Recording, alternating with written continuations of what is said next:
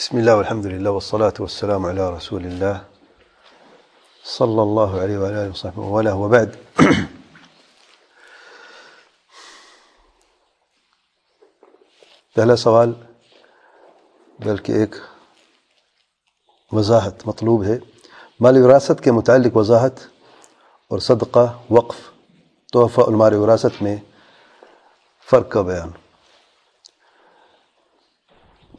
پچھلے ایک درس میں میں نے وراثت کے ایک مسئلے کے تعلق سے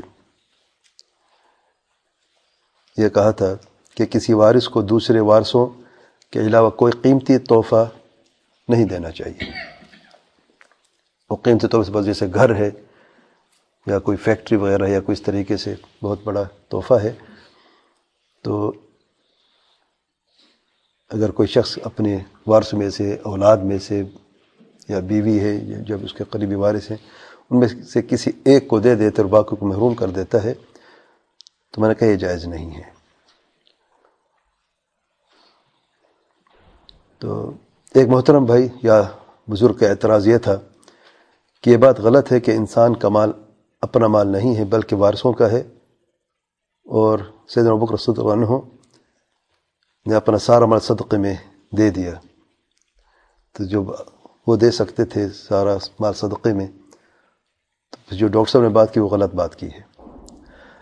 الغرض، شاید انہوں نے میرے مکمل بات نہیں سنی، یا شاید سمجھی نہیں، بہرحال وضاحت مطلوب ہے اور ہر بندہ حق رکھتا ہے کہ اگر کوئی مسئلہ اس میں، اسے سمجھ میں نہیں آ رہا کہ وضاحت طلب کرے۔ اگرچہ انہوں نے خود وضاحت طلب نہیں کی، لیکن کسی اور بھائی نے وضاحت کا سوال کیا ہے، جس نے ان کی بات کو سنا ہے۔ تو اس اس میں چند باتیں کر لیتے ہیں۔ پہلی بات، کسی وارث کو قیمتی تحفہ دینا۔ اور دوسروں کو محروم کرنا اس قیمتی تحفے سے جائز نہیں ہے۔ اس کے دلیل میں معروف قصہ صحیح بخاری میں سیدنا نمام بشیر اللہ عنہ نے اپنے ایک بیٹے کو ایک غلام دے دیا۔ اور ایک روایت میں جو ایک عطیہ یعنی تحفہ دیا۔ تو ان کی بیوی نے یہ کہا، جب تک کہ اللہ تعالیٰ کے پیار پہ صلی اللہ علیہ وسلم اس کی گواہی نہ دیں، تو میرا بیٹا تحفہ نہیں لیتا۔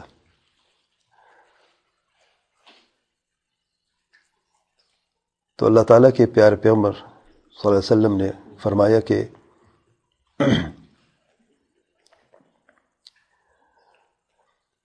کہ اللہ تعالیٰ سے ڈرو اور اپنی اولاد کے درمیان انصاف کو قائم رکھو۔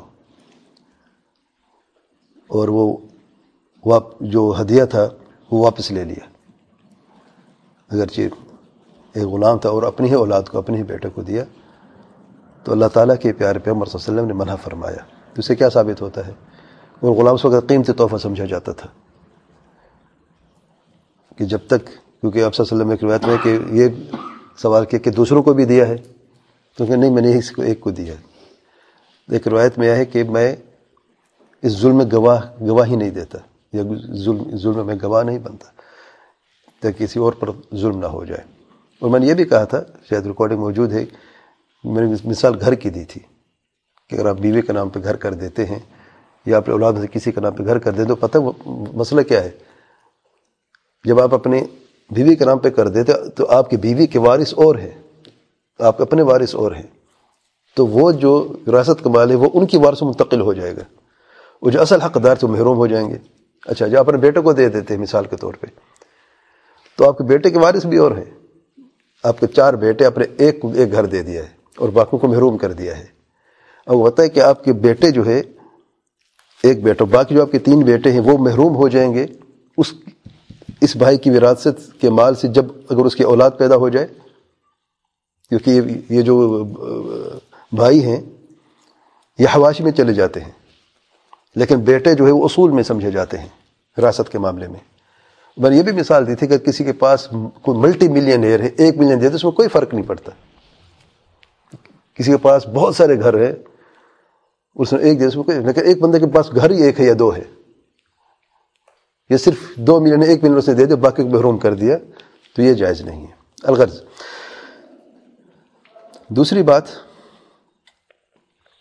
جیسے بکر صدق اللہ نے اپنا پورا مت صدقے میں دے دیا۔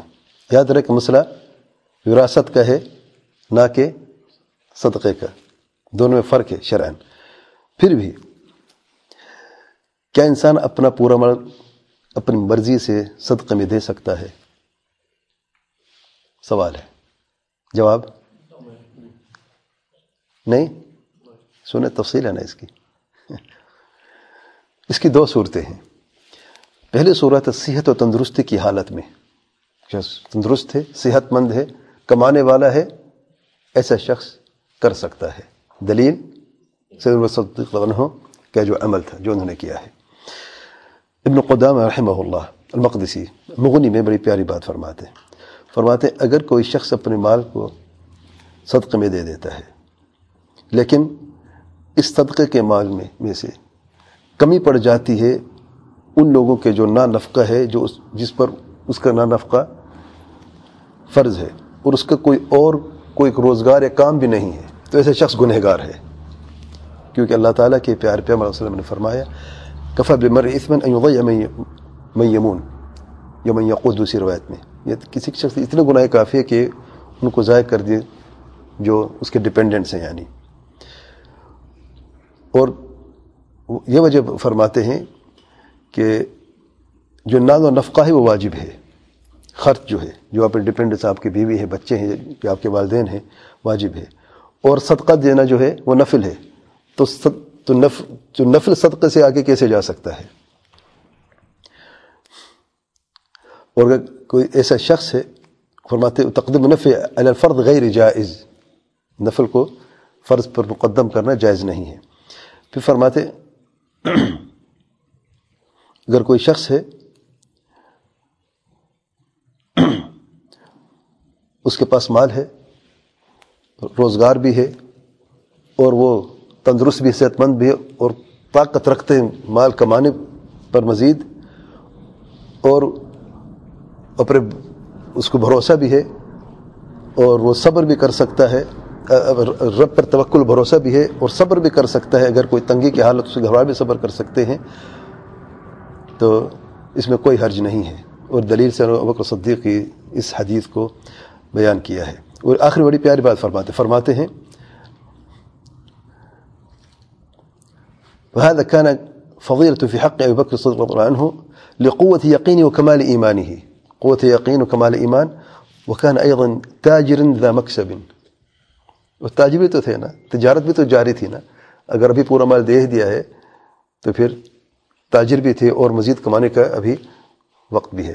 اور بعض علماء نے یہ بھی فرمایا ہے کہ ابو رسول عنہ نے جو جملہ فرمایا، کیا فرمایا تھا؟ اللہ اور اللہ کے رسول صلی اللہ علیہ وسلم کے حوالے کر کے جا رہا ہوں۔ اچھا۔ اللہ کے رسول کے حوالے کے کیا مطلب ہے؟ آپ وسلم زندہ ہیں، حاضر بھی ہے اور قادر بھی ہیں، مدد کر بھی سکتے ہیں اور کبھی سبق سودی کی اولاد کو ایسے نہ چھوڑتے۔ سبحان اللہ۔ تو اس لیے ایک وجہ تھی کہ اپنا سارا مال صدقہ میں دے دیا۔ اچھا ابن رجب الحمبلی قواعد میں بڑی پیاری بات فرماتے فرماتے امام محمد الحمبل کا اس مسئلے میں نص ہے کہ اگر کوئی شخص اپر پورے مال کو وقف کرے صدقے میں دے دے اور اس کے والدین ضرورت مند ہو، تو اس کے والدین کے لیے جائز ہے کہ اس وقف صدقے کو واپس لے لیں، کیونکہ وہ زیادہ حق رکھتے ہیں، سبحان اللہ۔ دوسری حالت یا دوسری صورت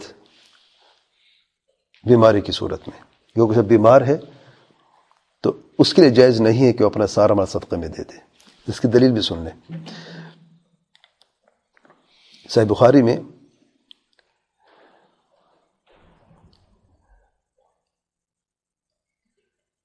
عنہ فرماتے ہیں کہ اللہ تعالیٰ کے پیارے پیمر وسلم میرے پاس آئے، میرے عیادت کے لیے آئے۔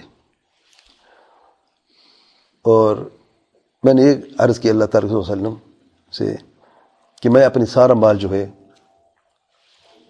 وصیت کر رہا ہوں صدقے میں دینے کے لیے۔ اس بیماری کل ہی قال اللہ ایسا مت کر۔ اللہ تعالیٰ کے پیار پہ وسلم نے منع فرمایا۔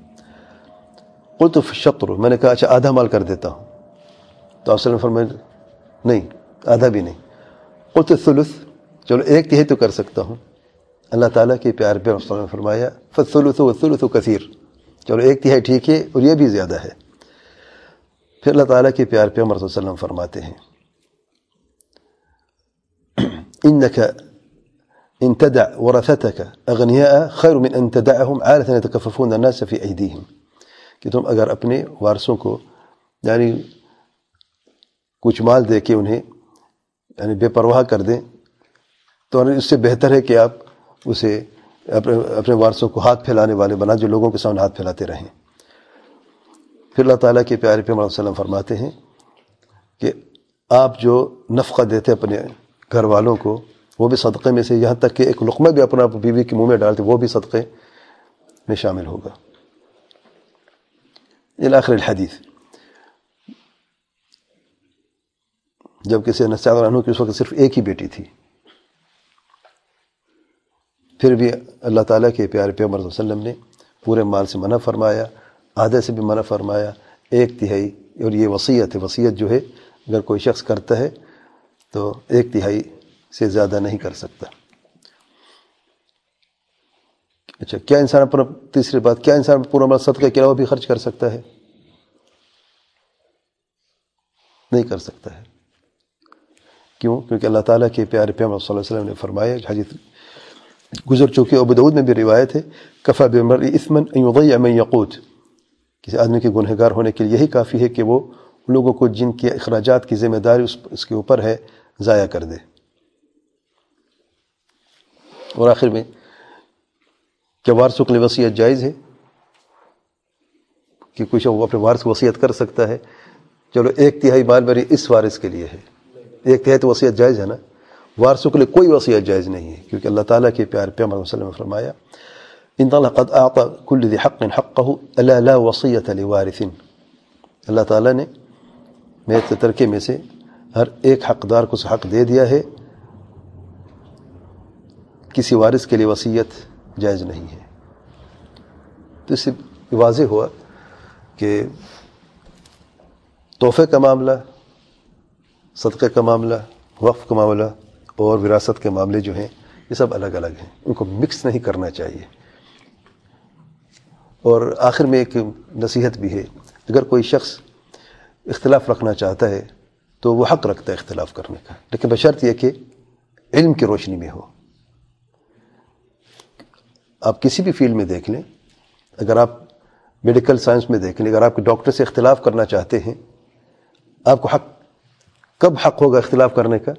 جب آپ کے پاس علم ہو۔ تو علم کی روشنی میں، دلیل کی روشنی میں اختلاف کیا جاتا ہے۔ ایک چھوٹی سی مثال، بعض مریض کینسر کی بیماری میں مبتلا ہے اللہ تعالیٰ کو یعنی جو بھی اس موزی مرض مبتلا، اللہ تعالیٰ کو شفا حاجر کامل عطا فرمائے اور ہر شر سے محفوظ فرمائے۔ ڈاکٹر علاج کر دیتے ہیں۔ مریض گھر میں آ جاتا ہے۔ زمزم کا پانی ہے۔ کلنجی حبت السودہ ہے۔ رقیہ شرعیہ ہے۔ اور دعا، جو سب سے بڑی بات ہے۔ وہ خود بھی دعا کرتے ہیں۔ اس کے جو رشتے دار، وہ بھی دعا کرتے ہیں۔ ایسے سے طبیعت سنبھلنا شروع ہو جاتی ہے۔ ڈاکٹر نے تو لا علاج کر دیا تھا۔ اور کہا تھا ہمارے پاس کوئی علاج نہیں ہے۔ اگر یہ شخص جا کے ڈاکٹروں کو حب سودے زمزم کے پانی میں جا کے بتاتا ہے، ان سے مخالفت کرتا ہے کہ اب شفات حاصل ہو رہی ہے، کیا وہ غلط ہے؟ یہاں پر اس نے عقل کو ترجیح نہیں دی، اس نے دلیل کو ترجیح دی۔ کوئی حدیث میں آیا ہے کہ زمزم کے پانی میں شفا ہے حبت سودا میں بھی شفا ہے، تو دلیل کی روشنی میں آپ اختلاف کر سکتے ہیں۔ لیکن صرف عقل کی حد تک اگر آپ میری سمجھ میں بات نہیں آتی، یا یہ بات درست نہیں، کیونکہ میری عقل کے مطابق نہیں ہے، یا میں نہیں سمجھ پا رہا اس بات کو تو یہ بہت بڑی ناانصافی ہے۔ آپ اپنے عقل پہ مت عقل پہ تب تو لیں جب آپ کے عقل جو شریعت کی حد کے اندر ہو، شریعت کے حدود سے باہر نہ ہو۔ اور شریعت کے حدود اس معاملے میں کیا ہے؟ ان سب معاملات میں الگ الگ احکام ہیں۔ وراثت کے مال کا الگ حکم ہے تحفے دینے کے لیے الگ حکم ہے، وصیت کا الگ حکم ہے، اور صدقے کے مال کا الگ حکم ہے۔ جبکہ دیکھیں صدقہ دینے والا ایک صحابی کو آپ اصل میں پورا مال لے لے صدقے میں۔ اور دوسرے کو منع فرمایا مال کی صرف تندرستہ صحت مند تھا، تاجر تھا۔ منع کس کو کہ جو بیمار تھا۔ کیوں منع کیا ہے؟ تاکہ اپنے وارثوں کے لیے کوئی ایسا مال چھوڑ کے جائے جو انہیں بے پرواہ کر دے لوگوں کے سامنے تاکہ ہاتھ پھنانے والے نہ رہیں۔ واللہ علم